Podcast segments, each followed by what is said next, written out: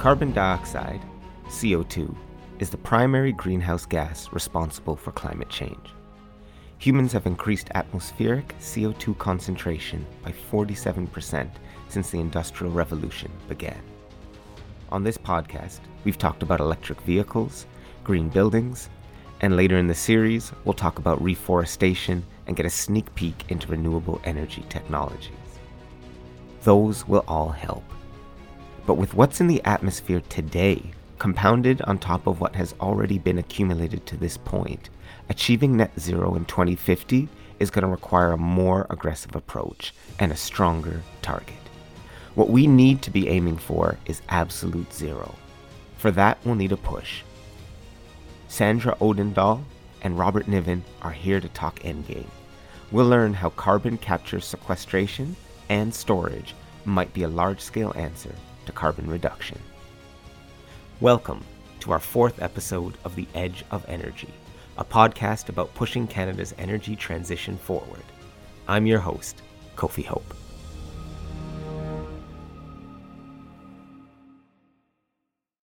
The NRG COSIA Carbon X Prize was developed to address the rising CO2 emissions in our world by challenging innovators around the globe to develop technologies that could convert CO2 into products. Two winners developed solutions associated with concrete, one in LA and one right here in Canada. Meet the CEO of Carbon Cure, Robert Niven. Thanks for joining us. Robert, first, congratulations. Give us a brief review of this competition. Where does Canada stand now? And what's next for Carbon Cure as a leader in this space? Thank you very much. We're awfully proud to have won the NRG COSIA Carbon X Prize. It was a global competition that attracted around 2,000 companies from around the world to compete on the merits of who could provide the uh, breakthrough technology which created the most value from converting CO2 into usable products. In our case, we use CO2 to make concrete. What I thought was really remarkable about the process is not only did it help us accelerate our commercialization of new technologies and bring them into the market, but also it had this impact on so many other companies, and many of them were Canadian. And also, interestingly, many of them were operating within the same space of concrete. So I think that this bodes very well for the future of Canadian clean tech companies that can help to decarbonize the built environment. In episode three, we heard from Finn McDonald from the Canadian Green Building Council talking about the ability of urban developers to make carbon sinks in their new builds. What really gets me excited is when we start talking about the building materials and the embodied carbon of those materials. And concrete is a great example because we pour a ton of concrete every year around the globe. And if we could turn concrete into a carbon storing material, then we could actually build our way out of this problem. Can you explain this term and give us an idea of how much this could potentially reduce our emissions? There's a concept called the embodied CO2 of construction. And what embodied CO2 means is the CO2 that's emitted from the materials and the construction phase that go into buildings.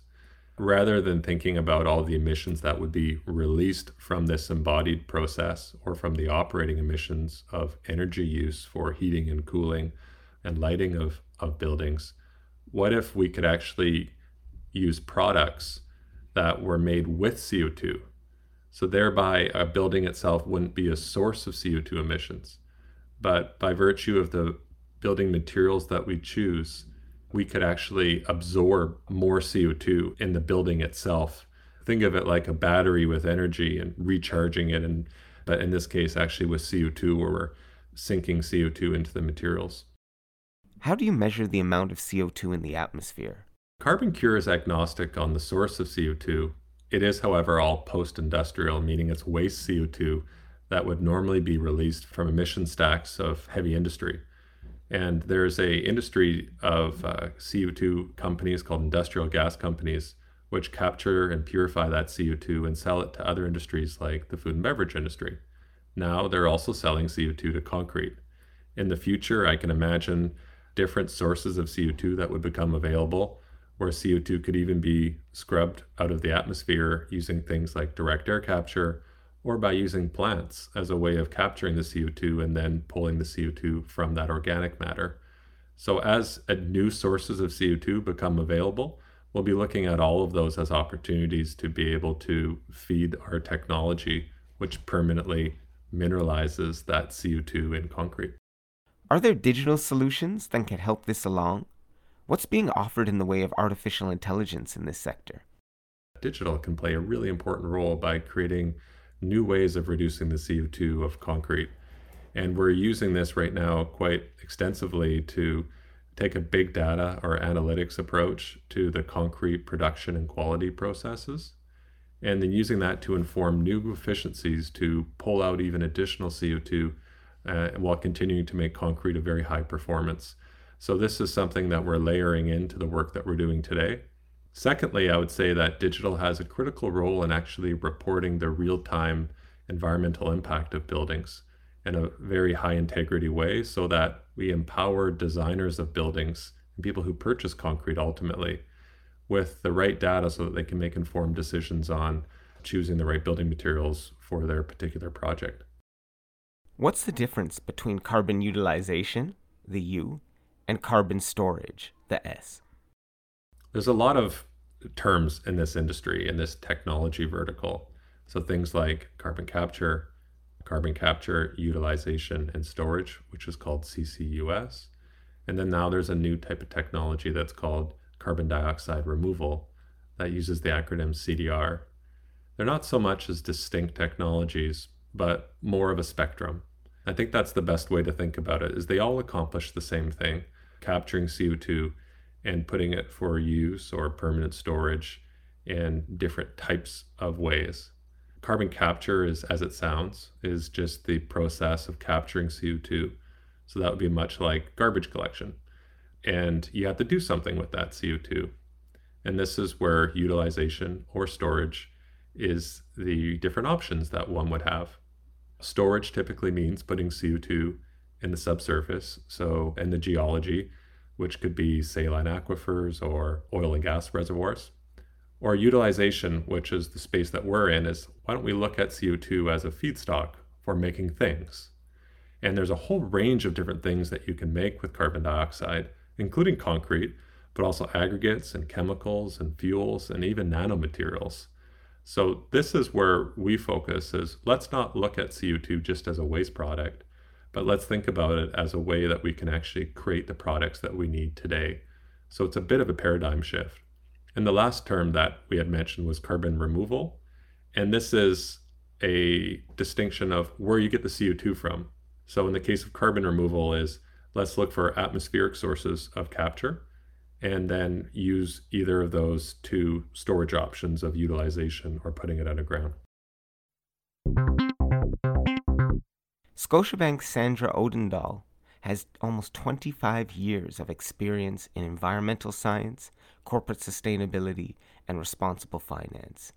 Her days are spent ensuring that environmental and social governance topics that matter most to stakeholders are being addressed. The goal is net zero and maybe even absolute zero. But before we get there, the idea of being carbon neutral is a reality. What does offsetting do to help us in the interim?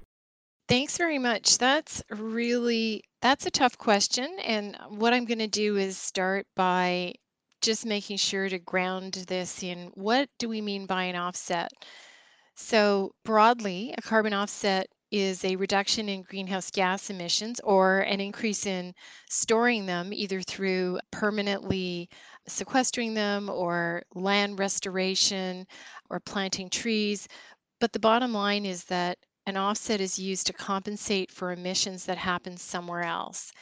And because greenhouse gases mix in the atmosphere, it doesn't really matter exactly where they're reduced because from the perspective of the planet, the effects are the same whether you stop causing an emission causing activity or you enable an equivalent emission reducing activity somewhere else. So just level setting on that. I think that offsetting really gives us an option to reduce greenhouse gas emissions wherever it's most efficient and least expensive to do it in order to get the result we want, which is less CO2 or less greenhouse gases in the atmosphere. I think that, you know, offsetting is actually a really important tool and virtually all scenarios for a future net zero world, the net part is because it's assumed that some types of offsetting may be required. I think one of the important things is that offsets have to be of a really high quality and meet certain criteria. So I think offsetting can absolutely help us achieve our climate goals in a way that is faster, less expensive, and more efficient than making the massive amounts of changes to infrastructure that are ultimately going to be required. I think Sandra brought up a really important point, though. It's the the point of quality. If the integrity of those emissions are not, in fact, a true emission reduction of one ton, and let's say there's half a ton of actual emission reductions, and maybe the accounting was wrong, or maybe that it just pushed the emissions to occur somewhere else, but they still occurred anyways, then you actually get into a more harmful situation because that does give permission for that polluter that would have used an offset to to offset their emission which occurred, you actually get a, a greater climate impact. So I think you have to be really, really careful around quality. Another thing that we're seeing and we're reading a lot about through groups like Mark Carney's Voluntary Task Force on Carbon Markets or the Oxford Principles and many other groups like Carbon Direct and Carbon Plan that are working on really enhancing the quality and integrity of the offset system because it is an important tool, is also a shift towards carbon removal exclusively as a form of offset, where it's a way of actually reversing climate change and pulling CO2 out of the air, which you know the IEA reports on 1.5 degrees Celsius are, are saying is necessary. Is let's ensure that we're we're forcing that to happen because another side effect of offsets is possibly deferring on on real reductions from happening. So I'm not saying by any means offsets are not important and they should happen, but they have to be done with the highest quality. And I think there's a, a strong set of arguments right now that are saying if they do occur soon, they should be entirely in the carbon removal space, whether that's natural systems or technology based. During this pandemic, many Canadians were bound to our homes. Most of the world's emitters were at a standstill, and yet the director of the International Energy Agency said that emissions are set to jump to 1.5 billion tons this year. What does this report mean for industry and for finance? How do technologies like CCUS fit in? What else is needed to decarbonize industry? To me, what that means for industry, for finance, for citizens is that it's a signal to all of us that this is going to be really hard to drop emissions in the next 28 and a half years. And then when you see that emissions are going to jump again this year, of course, that is because economies are restarting. Countries are ramping up again, which of course means energy use is going to go up again. Things like electricity, and yes, a lot of electricity in the world is provided by fossil fuels. People are going to start driving again because they're allowed to leave home, they're allowed to fly. And I think what that means is that we need a massive transformation in the global energy system, and we need a massive transformation in the way that we do everything. Some of the key things for finance and business, I'd say big one, huge innovation is needed. A lot of the technologies that we need by 2050, right now, they're in early stages of development. So we have to massively scale up things that are not proven.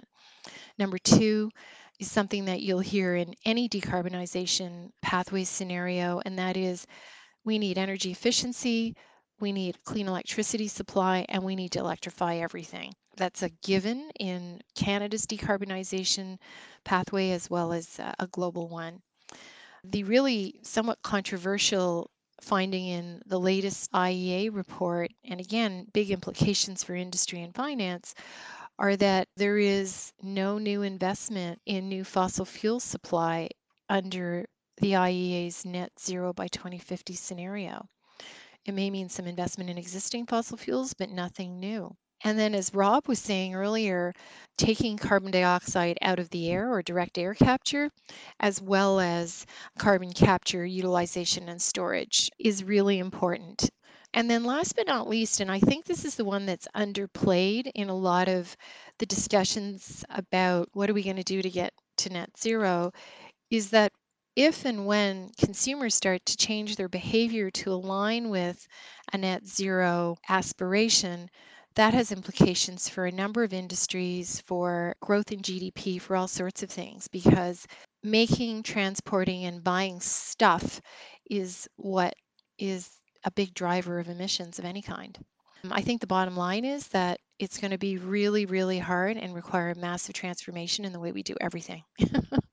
the last piece about how does CCUS fit in, it's going to be an important piece of it, and it's especially important for sectors that are really hard to abate. So you're going to see a lot of interest in CCUS ramp up in Canada with uh, government support and increased attention on it as an option.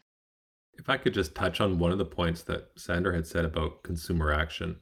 I think the concept of procurement is critically important here. And this was one of the key items that was even highlighted in Bill Gates' most recent book on how to avoid a climate disaster is the role of procurement, which can impact a lot of those really hard to decarbonize industries, like steel and cement, as two examples. Is if procurement, whether that be personal procurement or consumers or government for that instance, to keep in mind, uh, government would buy about 40% of all concrete produced in any given country or city. They're, they have very outsized purchasing power. So when they're able to blend that into their procurement uh, requirements, it could really accelerate the transition. And sometimes it only takes one project to require a low carbon product for the suppliers in that entire supply chain to permanently transform themselves. So then they're not only having an effect on that project, but they were the catalyst in actually changing the supply chain so that all future projects are then able to benefit. And the simplest example is something that we see all of the time around procurement. Sometimes you just need to ask is the solutions are already there, but they were just never asked for.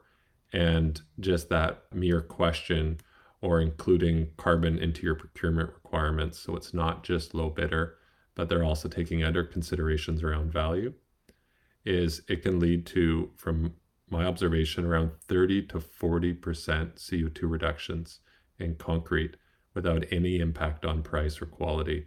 But you just need to ask. So there's one thing to take away. I think that anybody who's listening here today can apply, whether it is in their own personal or professional life, is procurement is critically important.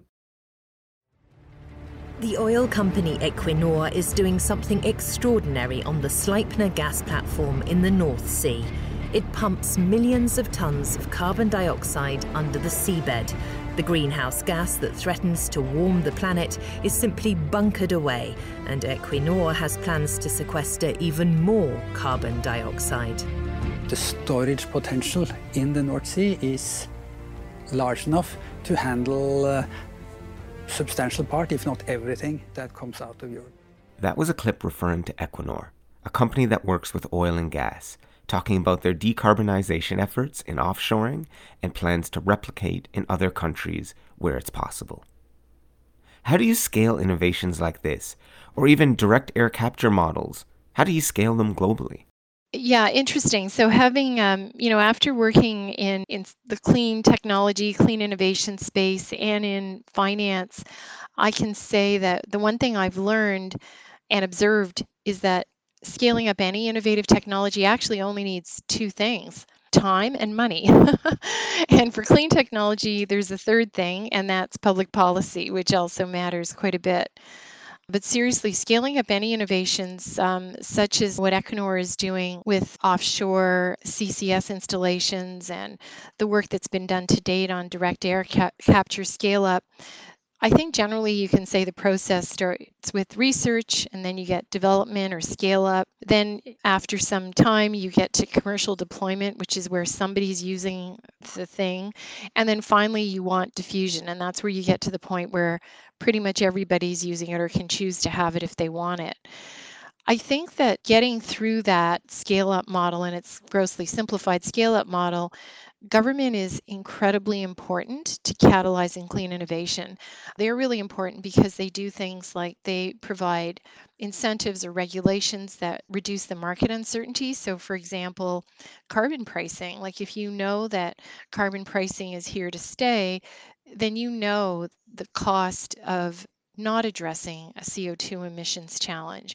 And you know the you know the financial cost benefit analysis is is much easier to calculate if you have some certainty around upcoming uh, climate change related regulations or pricing.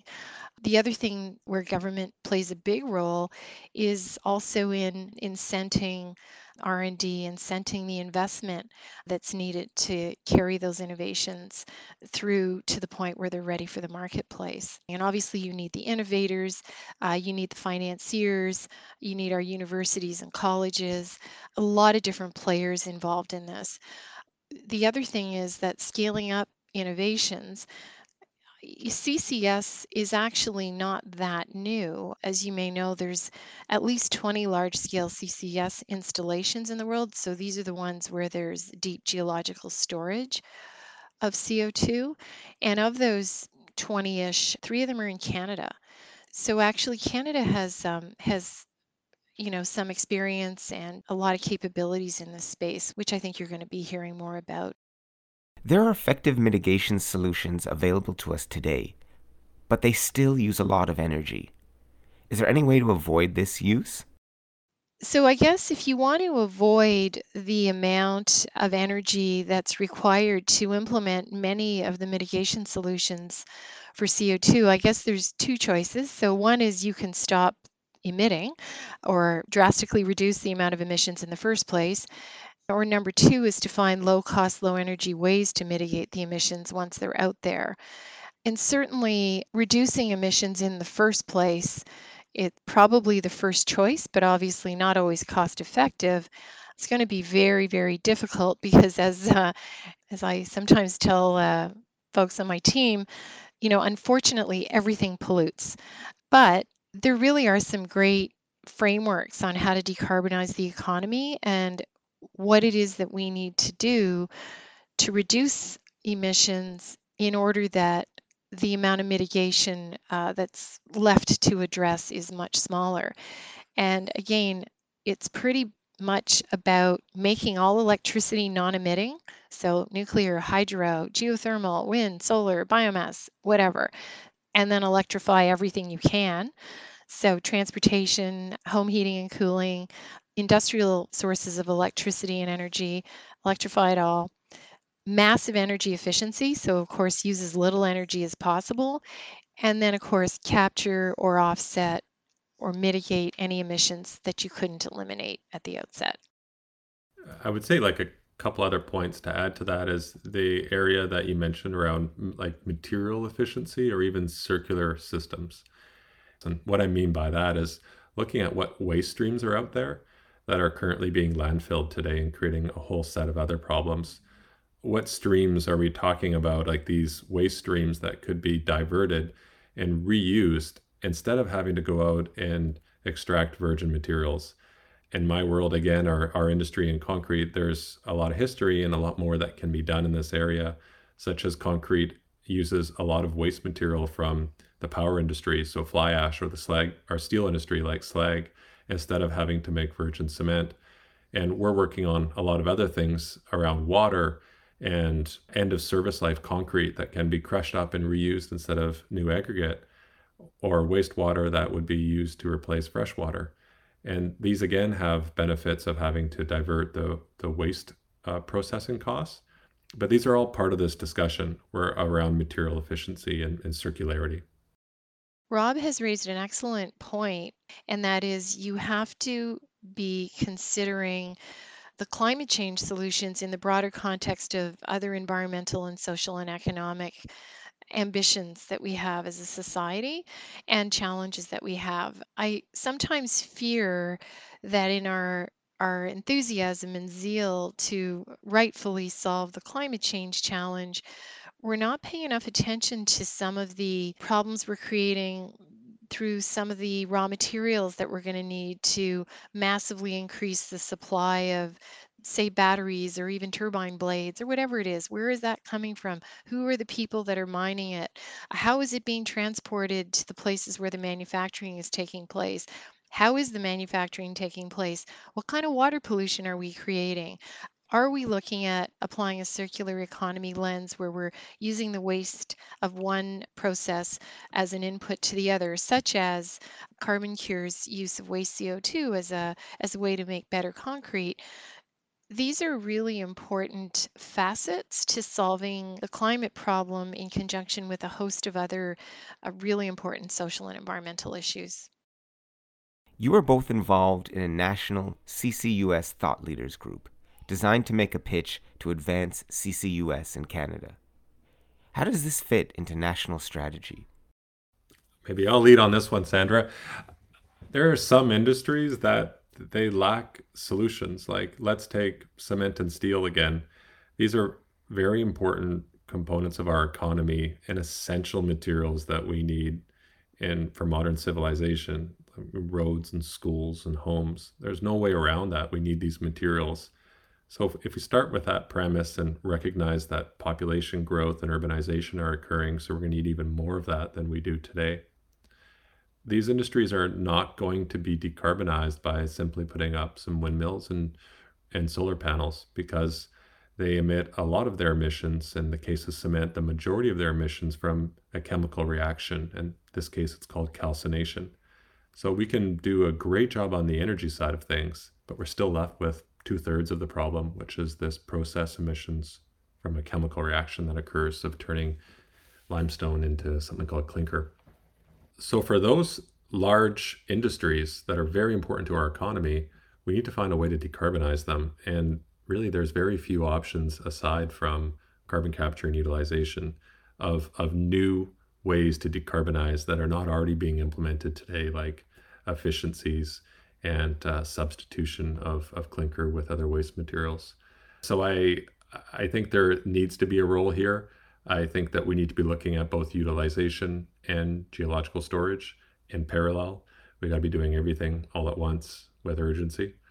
Yeah, so just building on uh, on Rob's comments on this initiative, the CCUS Thought Leaders Group that Natural Resources Canada has put together, I think Rob nailed it. I mean, we are going to need to figure out how to decarbonize some very hard to decarbonize sectors where we continue to need those goods.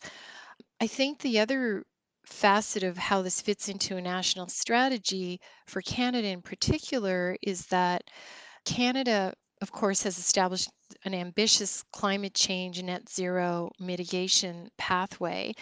And we also want a strong economy, good jobs. We want opportunities to export our goods, our services, our intelligence to the rest of the world. So there's a lot of really compelling reasons to look at technologies like CCUS is something that can not only address our climate change ambitions, but also our ambitions to be seen as innovators and, and a, in a growing economy. On the CCUS file, Canada has a lot of strengths to bring to this space and not only within our own country, but hopefully things that we could share with the world. And so some examples are we have uh, clean innovation policies and, and funding that's been made available for that. But we also have highly qualified experts in government, in the private sector, in both small and large companies and academia who've done this before. We had a disproportionate number of Canadians in the semifinalists for the Carbon X Prize, for example. We have three of the the world's large scale CCS facilities. Three of the 20 are in Canada. So we actually know what we're doing on this file. And of course, I would also be remiss to not say we also have a sophisticated financial services sector with a lot of people who understand how to finance this stuff. So I think that all of those things feed into why CCUS is seen as an important piece of a Canadian strategy. And I was really interested. This just came out the other day.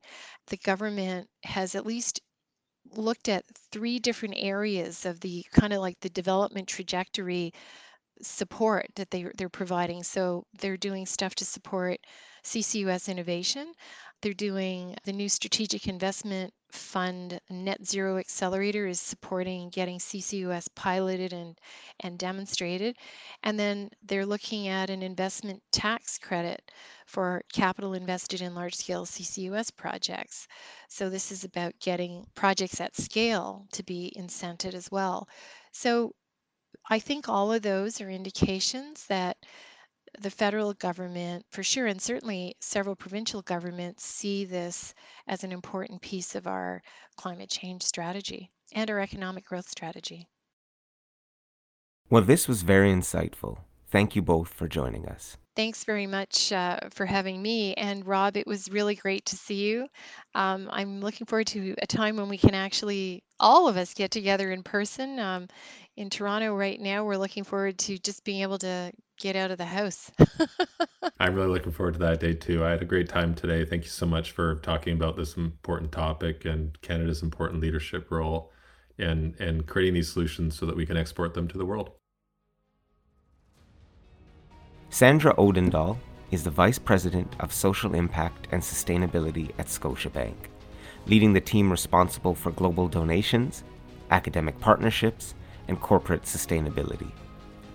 Rob Niven is the founder and chief executive officer of Carbon Cure Technologies, the global leader in carbon dioxide removal technologies for the concrete industry. That's it for this episode of The Edge of Energy. I'm your host, Kofi Hope. Thank you to all those who helped put the show together this week Mahira Lashman, Angela Misri, Camille Hemming, and Sheena Rossiter, and of course, our friends at Scotiabank. Look for us on your favorite podcasting app. Subscribe to us on iTunes, Spotify, and Google Podcasts.